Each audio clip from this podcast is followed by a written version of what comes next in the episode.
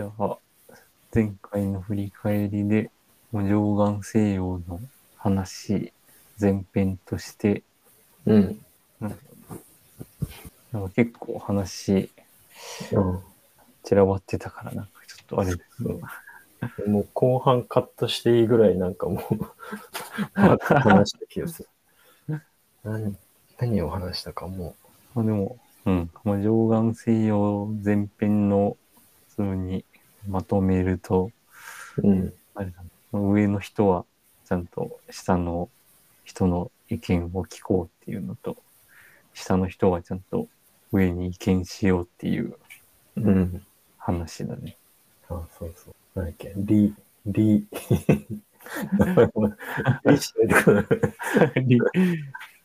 世民と進化の何だっけ、ああ、議長もう一応議長以外にも何だったっけ、暴言令みたいな、暴言令もよく出てくる。馬のお世話してる人を殺せって言った時に止めたのは暴言令だった。ああ、暴言令。いいね。そういう進化を周りに受けた。うん。あ、そう、今読んでた、あれだな。まあ、ちょっとこれはまた別のタイミングで、うん、その人材の登用の話を読んだけど、うん、まさにそういう感じだな。それがもう最初にまずなければ、うん、そもそもって感じ。うん、大事。言ってくことは大事だね。うん。うん、そう。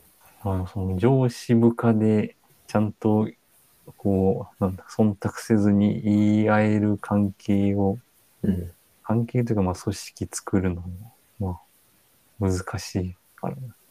うん。そう。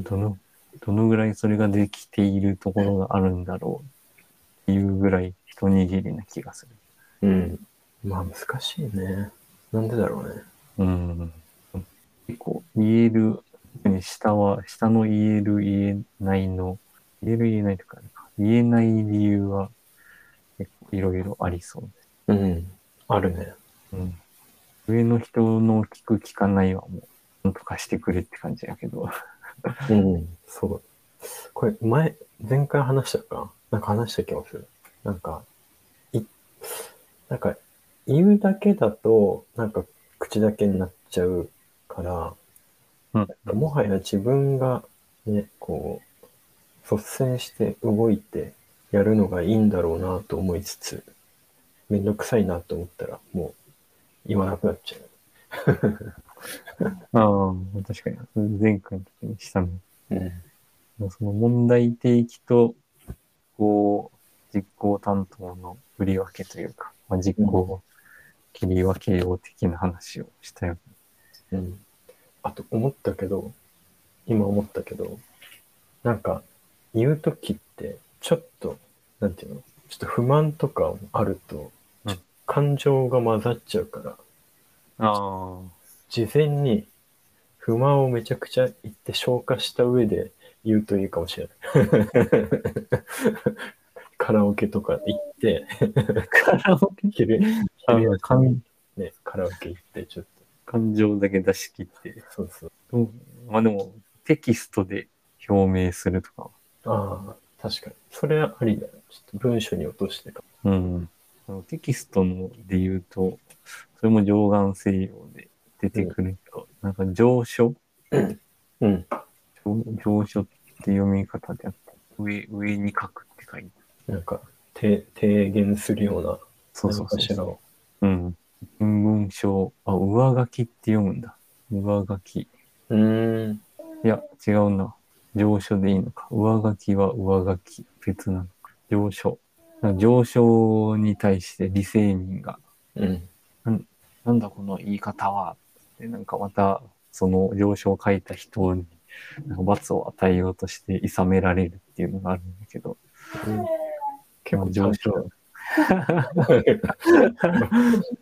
それはあるかもしれんけど。まあ、上書ってそんなもんやし、それをちゃんと聞き入れんと、またお前もしょうもないぞみたいな感じでいさめられて、うん、もうそれをまたちゃんと理性には聞き入れるからすごいんだけど、うん、結構まあテキストはなんていうか、強いメッセージとして受け取ってしまう側面もある、ね、うん、感情はないにしろなんかその先の感情を深読みしてしまうというか、うん、絵文字を入れて上書には絵文字を入れて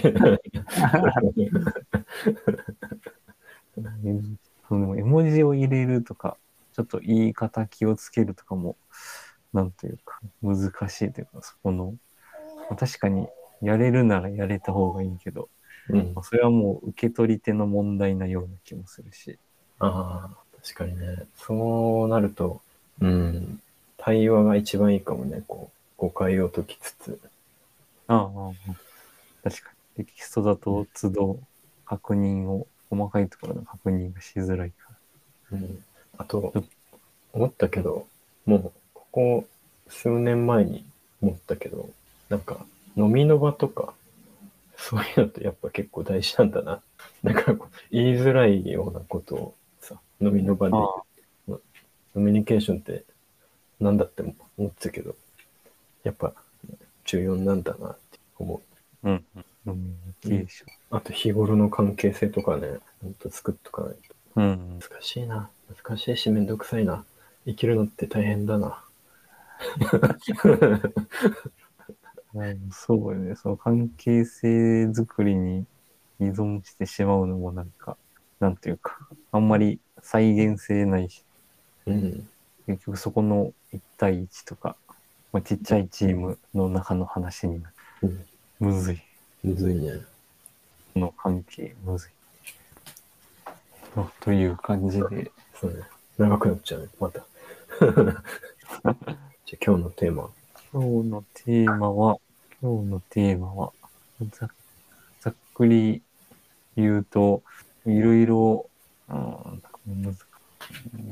んだろうな、まあ、反資本主義とか、うん、資本主義をもっとアップデートした、いわゆるポスト資本主義と言われる系の話を聞いて、うん、自分のビジョンとかミッション的なものが、うん変わったっていう話、うん、そのビジョンミッション、自分のビジョンミッションっていうのが、うん、仕事じゃなく、いやまあどっちかというとまあ結構仕事よりかな、うん、自分ができることを通してこう社会をどうしたいか的な話。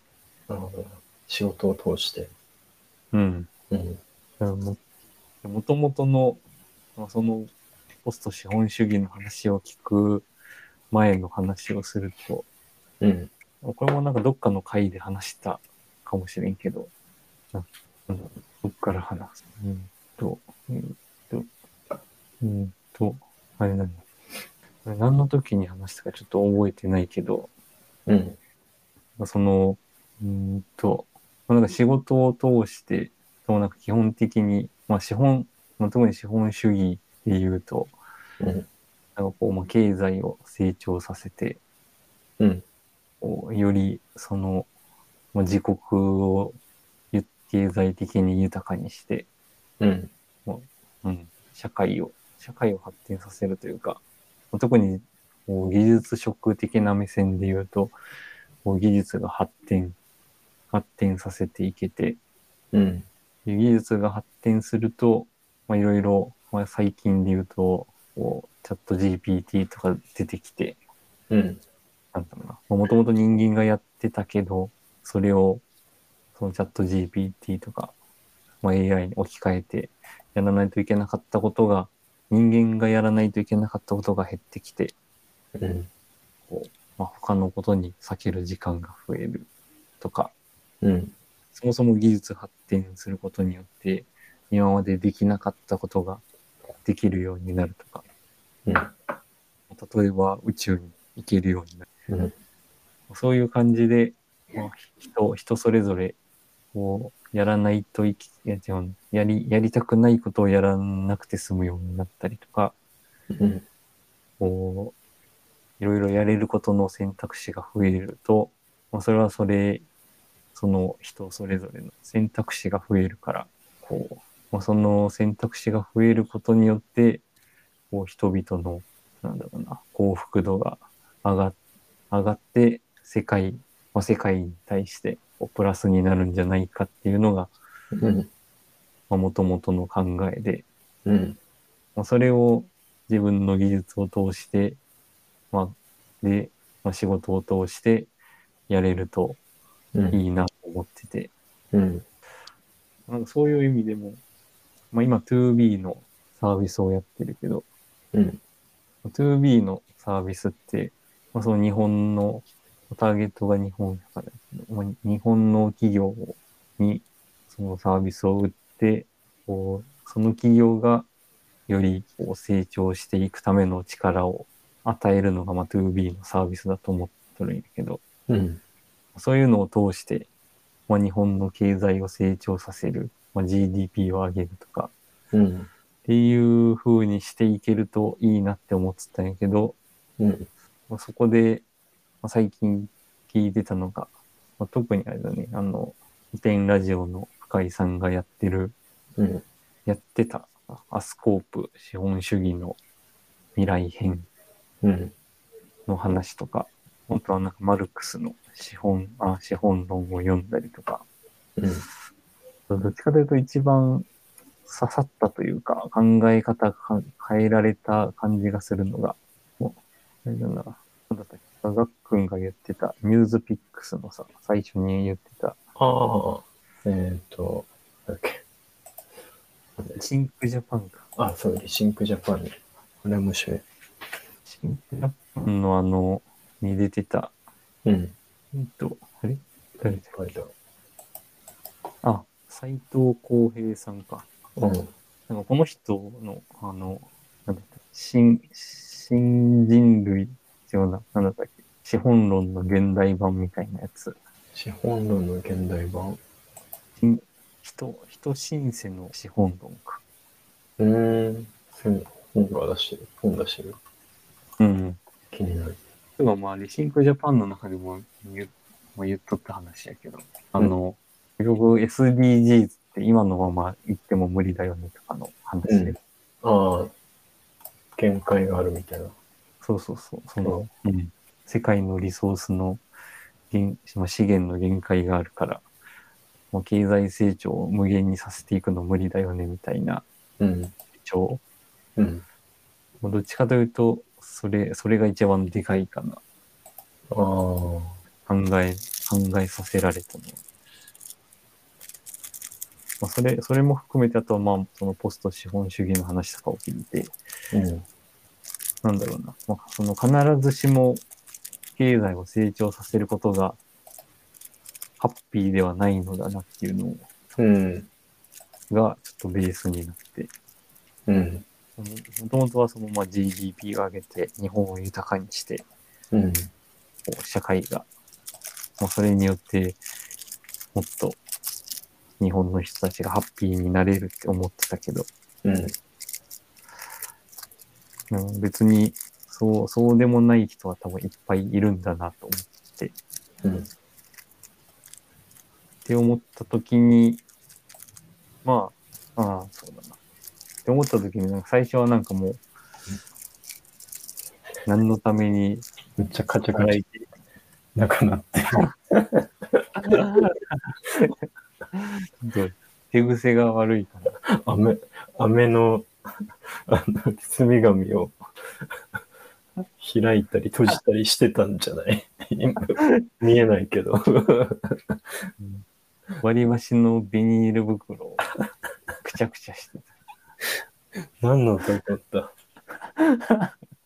と、そうか、その辺の話を聞いたときに、最初はまあちょっとな、もうこれから先何をモチベーションに仕事をしていけばいいんだろうって思ったけど、でもまあそもそも、まあ、今自分は割となんだろうな、まあ、そういう何かしら、まあ、モチベーションを、まあ、そういうビジョンを持ったりとか、まあ、そもそもプログラミングとかは開発は楽しんで仕事をできてたりとかするけど、なんだろうな、仕事をしている多くの人はなんかこう、なんでこんなことをせんといかんのやって思いながらやっとる人って、めちゃくちゃおるだろうなと思って、うん、やっぱりそういう人たちのそのめんどくさい仕事とかを減らすために、まあ、技術を使って提供して、うん、そういうめんどくさいことをやらなくて済むようにするのはまあ絶対に必要だなと思って、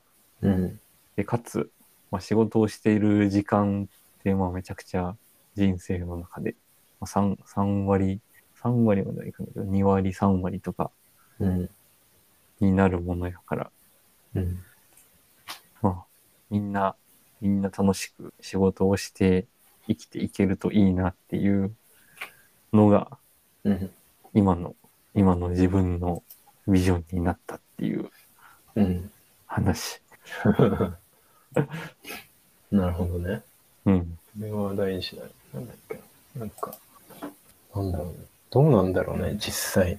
どういう気持ちでみんな働いてんだろう。うん。少なからず、今の会社でやってるマーケットというか、ターゲットにしてる人たちとかだと、なんだろうな。それこそ、本当に、コンピューター、なんだろう、その Windows、うん、Windows が出てくる以前のコンピューターみたいなのがもうベースで仕事をしているような業界で、うんうん、もう全然その技術発展の恩恵を受けてないというか、だからこそそのペインがめちゃくちゃ大きくて、うん、なんだろうな、その本当に無駄な業務というか、まあ、それこそ電話ファックスでのやり取りとかそれがベースになっていたりとか、うん、なるほど、うんうん、早く楽にしてあげないと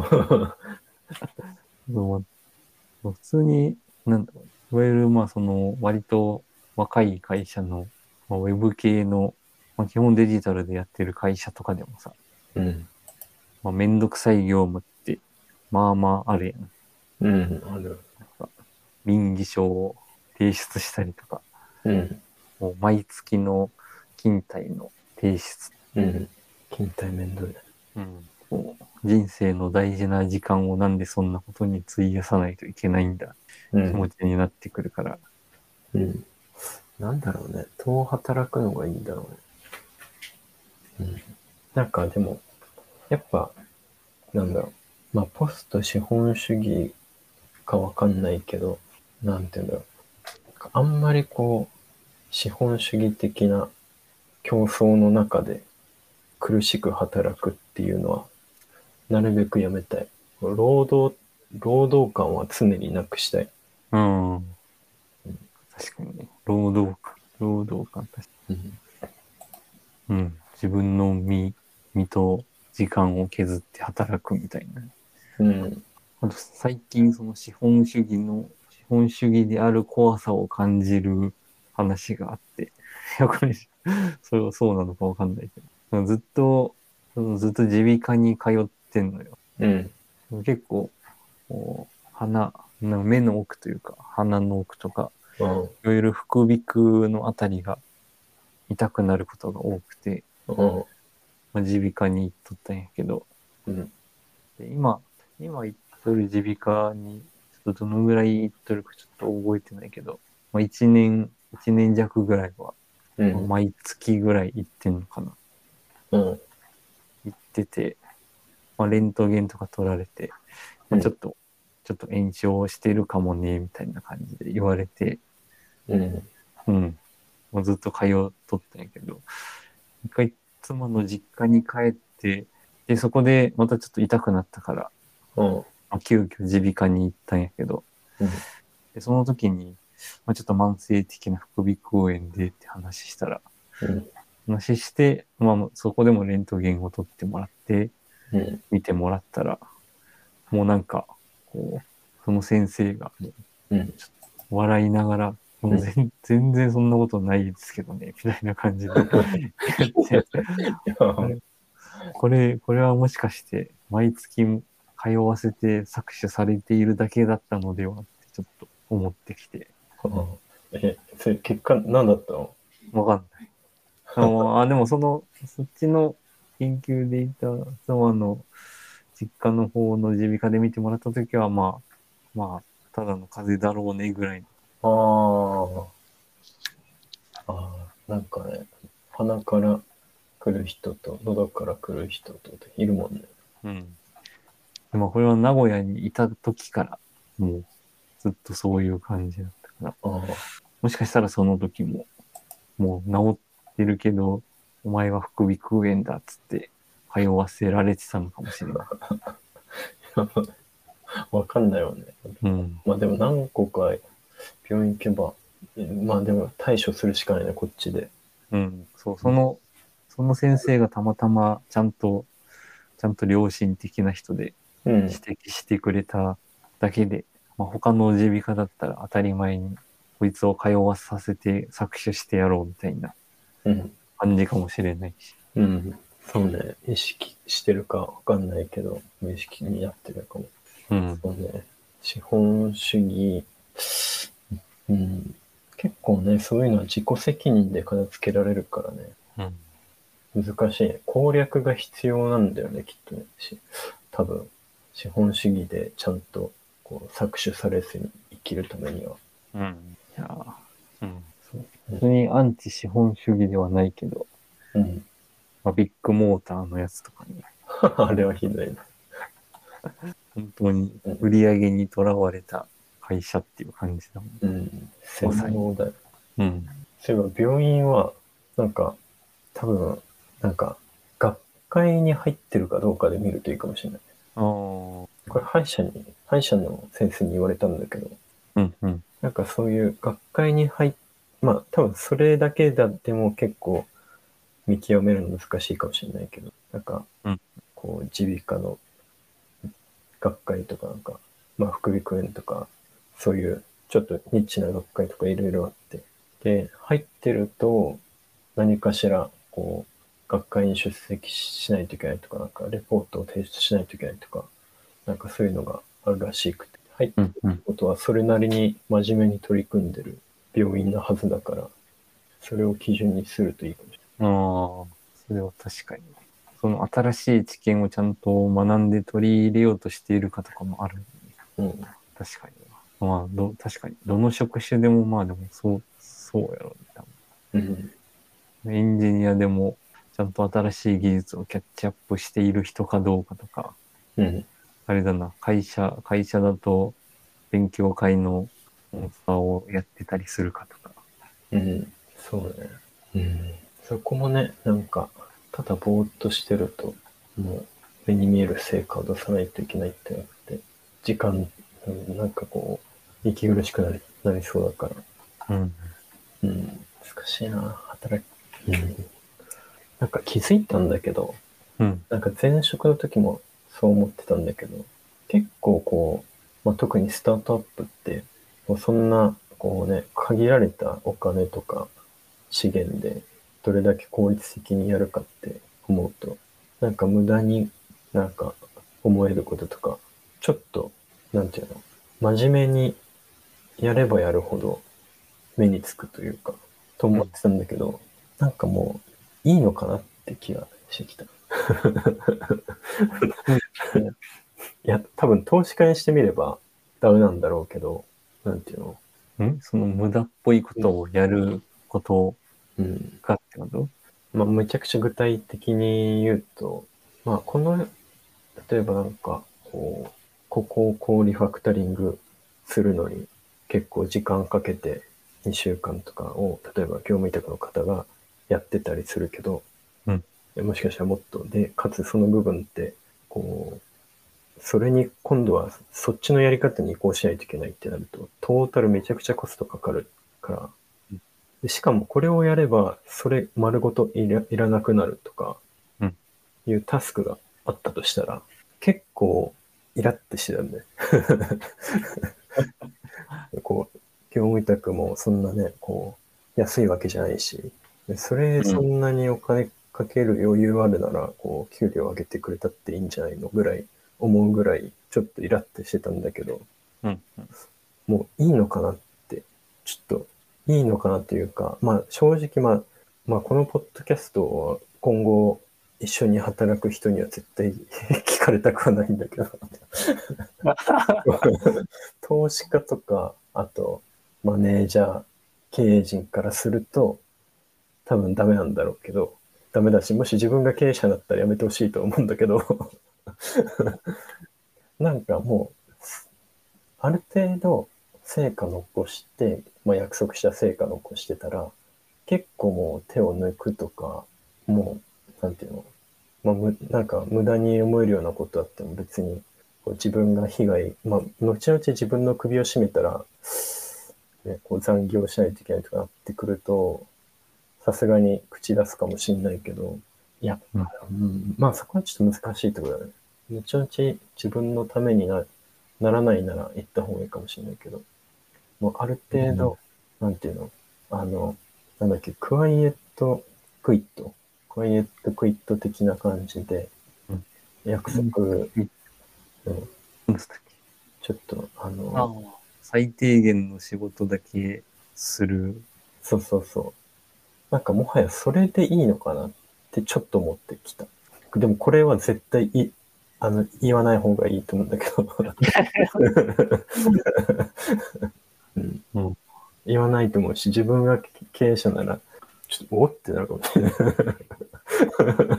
圧をかけに行くかもしれないけどいやまあそれはないかもないけど、いやでもなんていうの、うん、一番、まあ、前職の時に本当はこうしたかったっていうのは、熱狂、こう自分がなるべくこう没頭してやったことが、最終的にそれがこう事業にとってプラスであるっていうように本当はやりたかったんだよね、こう、うんうん、それはもうなんていうの、タスクのすり合わせとかも必要になってちょっとめんどくさいかもしれないけど、でかつ自分もそういう没頭して仕事をするみたいな状態が理想、めちゃくちゃ理想なんだけど、うんうん、それを叶えるためには結構経営陣含めて自分の権限も必要だしってなってくると、まあ基本的に無理基本的に多分どの会社でも結構難しいと思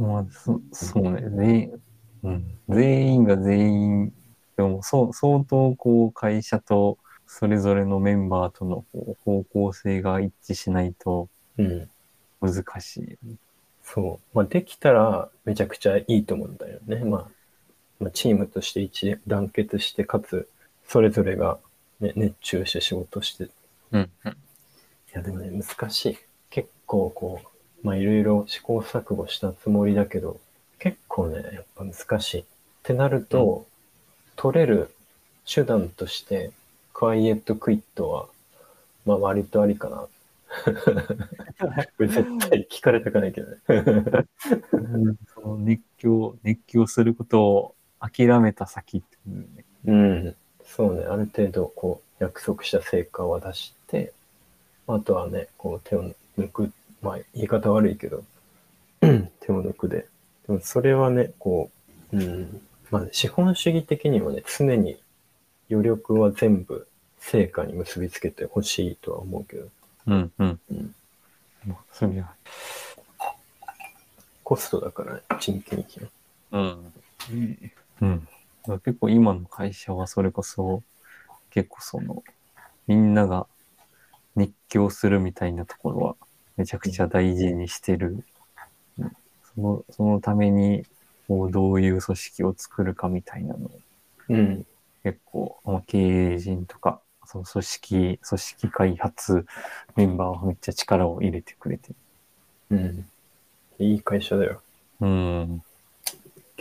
なんだろうね、経営陣がやっぱね、そういう意識があれば、結構組織が変わる気がする。うん。社長がいいのかもしれない。ちょうどね、今週社長が、うん、毎月その社長がお昼、最近始まったのかな、最近その社長がいろいろラジオ的に喋るみたいなのをやってて、うん、そのスタートアップのなんだろうな、なんかちょうどそのコストじゃないけど、うん、スタートアップがこうどういう理由で廃業するかみたいな話をしてた時に、うん、そのやっぱ人件費、まあ、採用費めちゃくちゃコストかかるから、うんうん、やっぱ人がその抜けていく、辞めていく、でまたそのために採用していくみたいな、もうでそうなってくると、うん、今度はどんどんこう即戦力を求めて、まあ、人物面よりかはこうスキル面で採用して、まあ、そうするとまたこう組織的にこうミスマッチでまた人が辞めていてっていう負のループになって、うん、そこにめちゃくちゃコストがかかり続けるから、ああ、なるほど、うん、結局やっぱ組織に投資するのが一番大事だよねって、まあちょっとめっちゃわかる。いやめっちゃわかるそれ。それはねめちゃくちゃわかる。本当にでも社員を大事にすることってさすごい重要だと思うんだよね。こう特にスタートアップってなんか、うん、ね少ない中やってるからそれぞれが、ね、こう必要だと思ったことをクワイエットクイットせずにグレーゾーンの仕事もさこうちゃんと取ってくみたいなさ、ね、グレーゾーンなんていうのこうカチッて決められたこうジョブディスクリプション的に決められたものよりもっとこう広範囲に組織にとっていいだろうと思うことを、うん、みんながやってるためにはやっぱ組織社員を大切にしてで組織づくりに投資するっていうのはね必要だとね思うからすごい同意なんかさ例えばこうやっぱね業務委託とかにこうなんかどっかの技術に特化してるとかじゃなければこう、ね、こうチャレンジングな仕事を任せるとかこう知見がついてってもしょうがないから、うんね、社員一緒に頑張るメンバーにこうなるべくいい仕事を回して、でちょっと定型的になりがちなやつを最終的に、まあ、モチベーションダウンになってしまうようなやつを、まあ、ちょっとスポットで、まあ、ちょっと費用は高いけど業務委託の方にやってもらうっていうのが、こう組織としてこういい循環作れると思うんだけど、さっきのね、社長のラジオの話も結構似てる気がして、うん、こう採用とかが即戦力を高い費用で雇って、で、まあきっとそういう人にはね、こう、ちょっと、なんていうの、より長くいってほしいから、なるべくこう、ちょっと重めというか、こういい感じのタスクをこうやってもらうけど、なんか最終的にミスマッチでやめちゃったら、こう、元いた社員にとってもマイナスだし、うん、悪い循環になっちゃうから、ね、多分いい循環にするためにはやっぱ組織にちゃんと投資して入った人がこうちゃんとこう活躍できるように、うんうん、そう採用大事だねやっぱり、ね、うんそう採用は本当に力入れてると思ううちの会社採用ねいやもう上岸西洋でも言ってるし4勝ぐらい人材のやつが 3勝やね、うんうん、気になるな。何言ってんだろうね。ちょっとまた別のタイミングで。うん。上岸西洋を読もうってなるかもしれない。結論。どうなんだろうね。その時代のさ、うん、あれ、唐の時代か。あ、上岸時代か。上岸時代か。で、国としては。国、うん、唐王朝の時代。うん。人は働いてて楽しかったのか。もうでもね、その一揆を起こすような人がいなかったからまあ、ああ確かに。だからうんうん、資本論的なあれだな。まあ、どっちかというとまだ労働で農作とかをやってる時代なのかな。うんまあ、みんなのどかに暮らしてたんじゃないかなって感じはするけど。うんわかんないけど、それは表面上の話だけかもしれないし。確かにね。なんか江戸時代も結構こう、栄養失調な人が多かったりするらしいから、まあ、人口もストップして、難しい。うん。うん、いや、難しいね。物質的には資本主義でね、豊かになってるけど。いや、そうね。いや、確かにな。だって、うん、そうね。いや難しいな。その時代の暮らしをしたことがないから分かんないよね。うん。今飢餓で死ぬなんてないもんね。ちょっと農作物がこう取れずに冬が越せないとか、うん、ないもんね。もうコンビニ行けば欲しいもん、なんかお腹空いたら買えばいい。もうでも本当にお金がない人たちはどういう感じなのかわかんない。うん。いやーでもどうなんだろうね。わかんない。なんか最高さ、贅沢しなければ生きることは多分できるじゃん。本当にお金がない人って多分さ、なんか多分、まあでもどうだろうな、病気になってしまったとかそういうのあるかもしれない。うんうんうん、親の介護が必要で。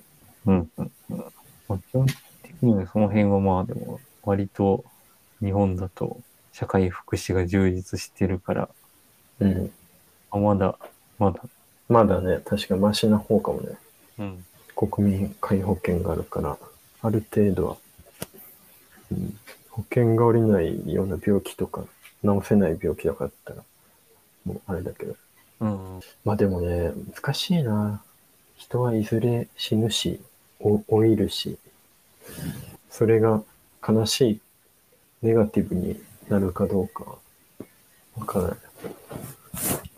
なんか体中痛みに耐えて生きないといけないってなったら、いやどうだろうな。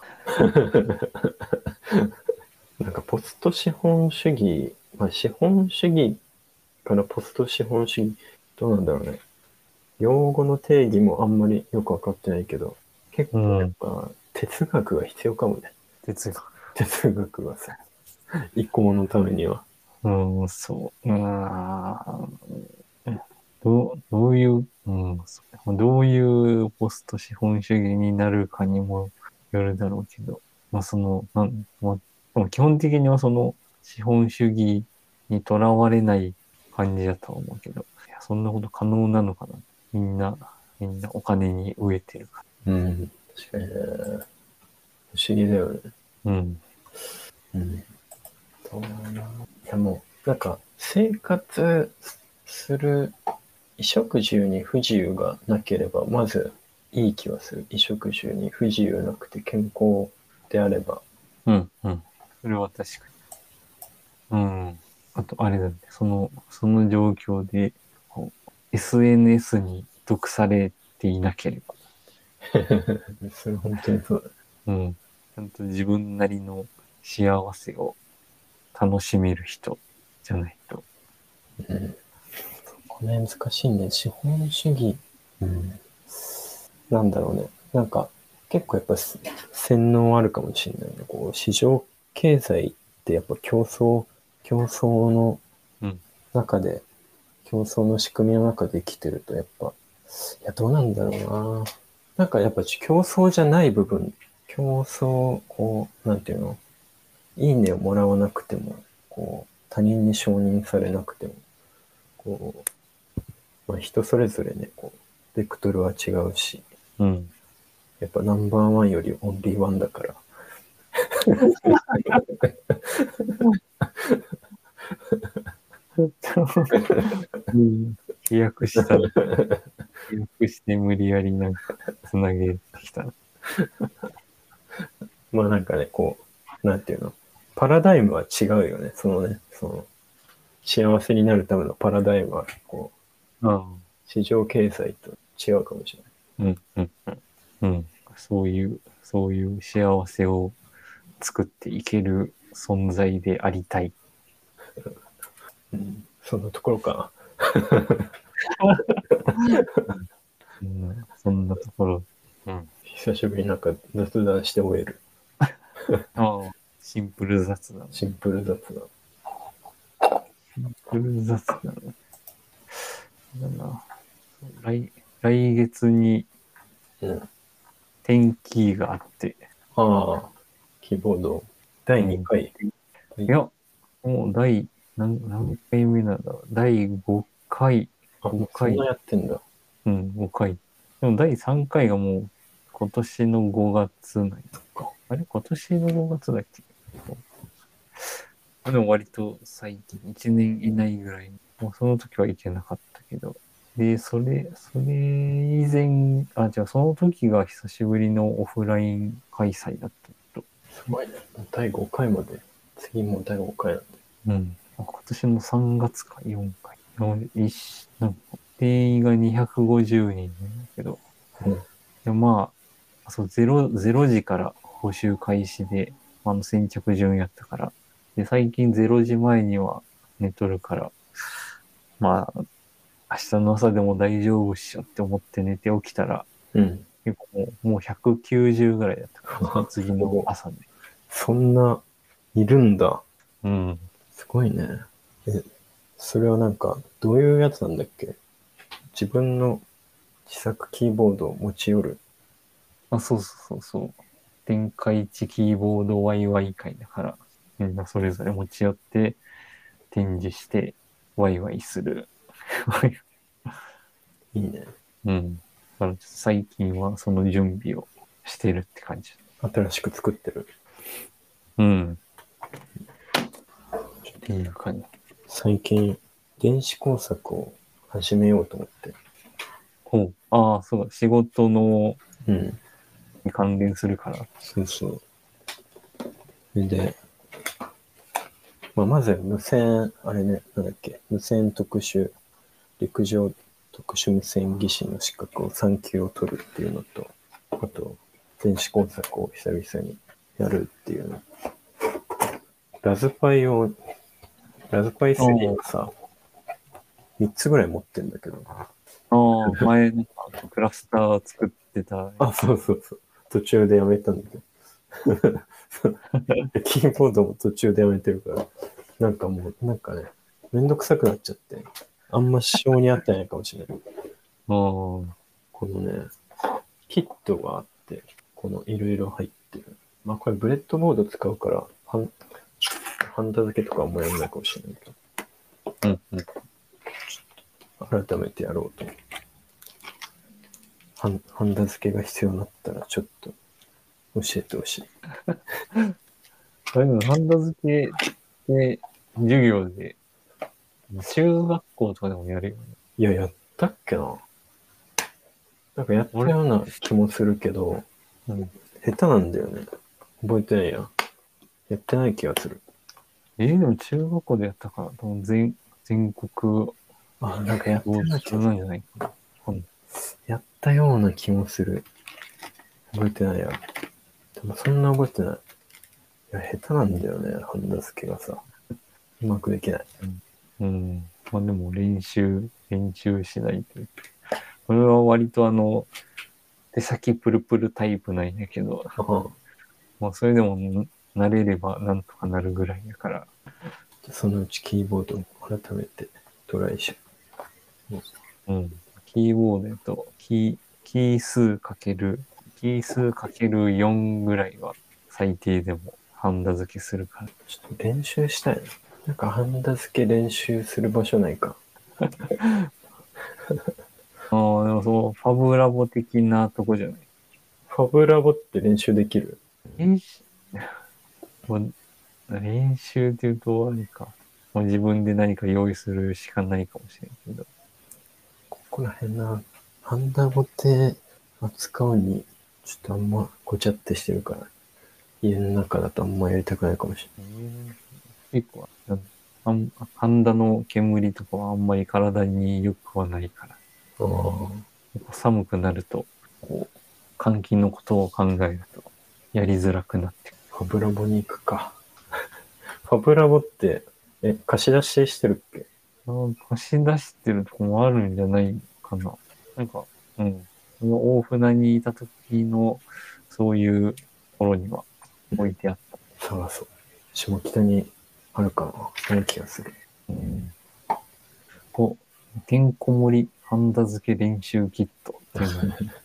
そんな練習するか。ハンダ付けはでもあれだね、うん。マインドフルです。ああ、確かに。ハンダ付け練習キットあった。339円。安っ。そんなとこから。うん。ちょっとまずは L 地下からエルチカからエルチカのまあでもブレッドボードついてるこれやつだからハンダ付けはしないかな。うん。確かにちゃんと組み上げるような時じゃないと。うん。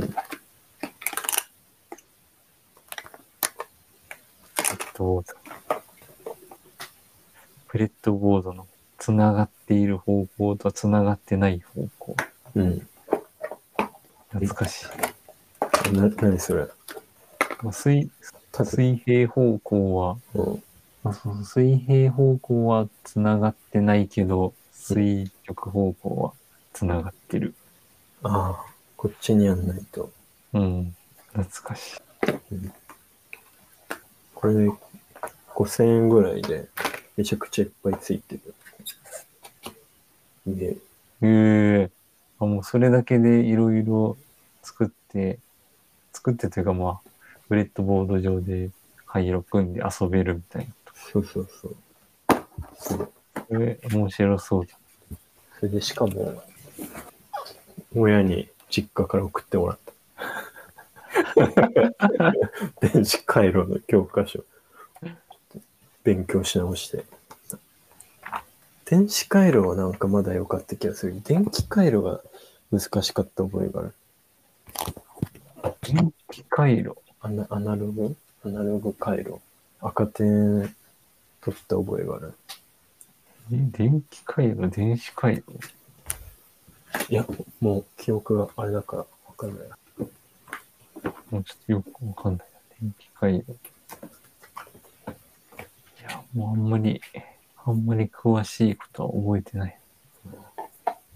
もう抵抗の読み方とか覚えてない。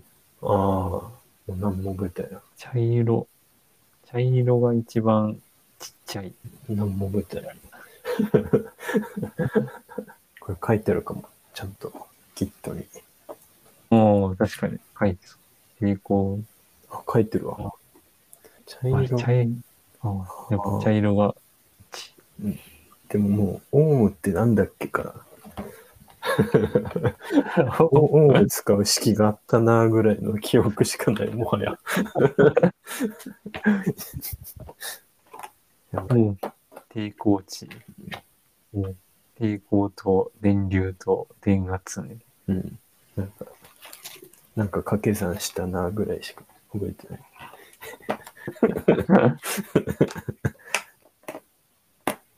トランジスタが入ってくるとちょっとややこしくなる。ああ、確かに。なんかあったな。トランジスタの種類とか、増幅回路みたいな。ああ、そう。ちょっとまずL近から。L近。L近したことない気がする。そういえばなんか。いやー、中学校でそう。いや、してるか。豆電球のある。L地下したかな。豆地下ね。当時は豆地下かもしれない。LED だとなんか、アノード、カソードが。何も覚えてない。楽しそうだな。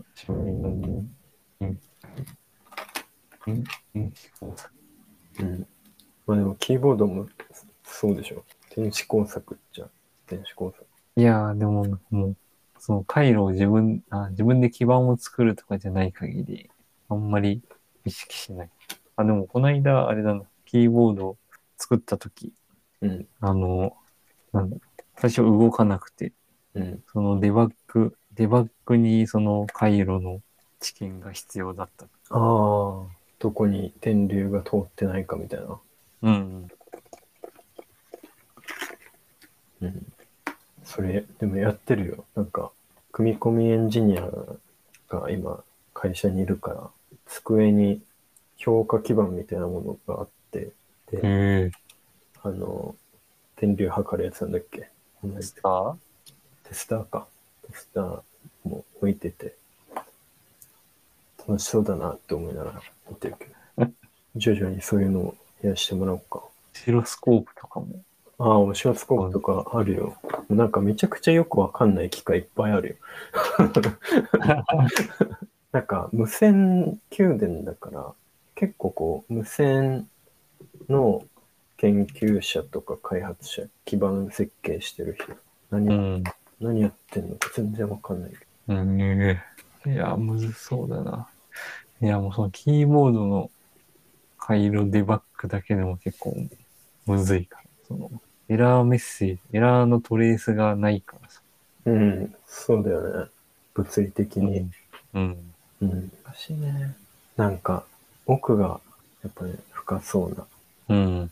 まあ、そういう物理上のやつなしに、プログラミングできないからな。うん。ちょっと、これを届いてからしばらく経つんだけど。ちょっとまずエルチ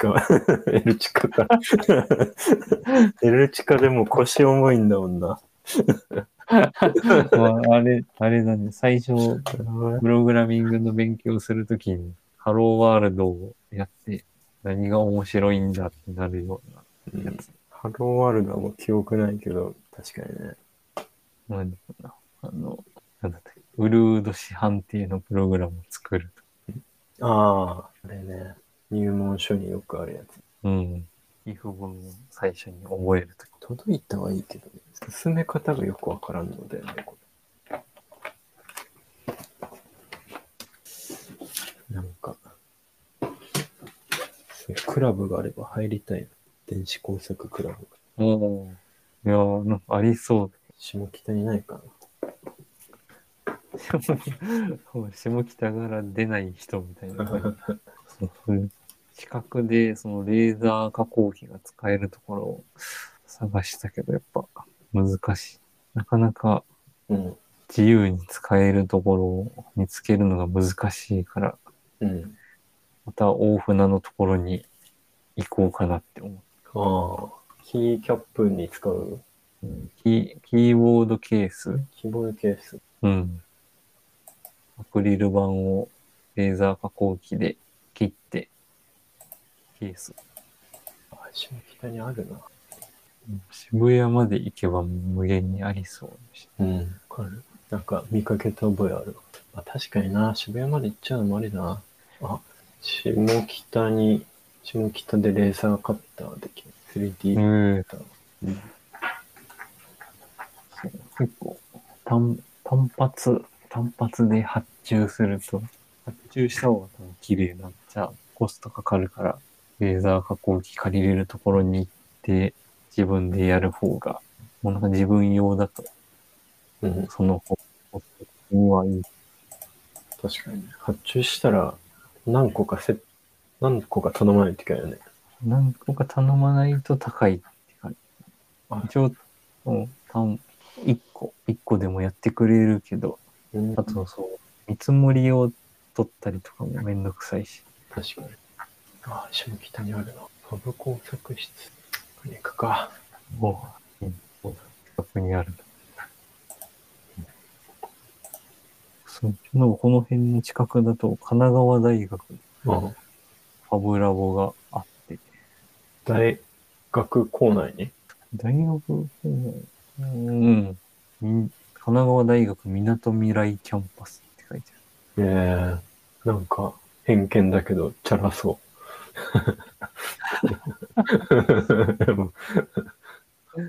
これ来週使いたいけど、来週学園祭のため利用不可に。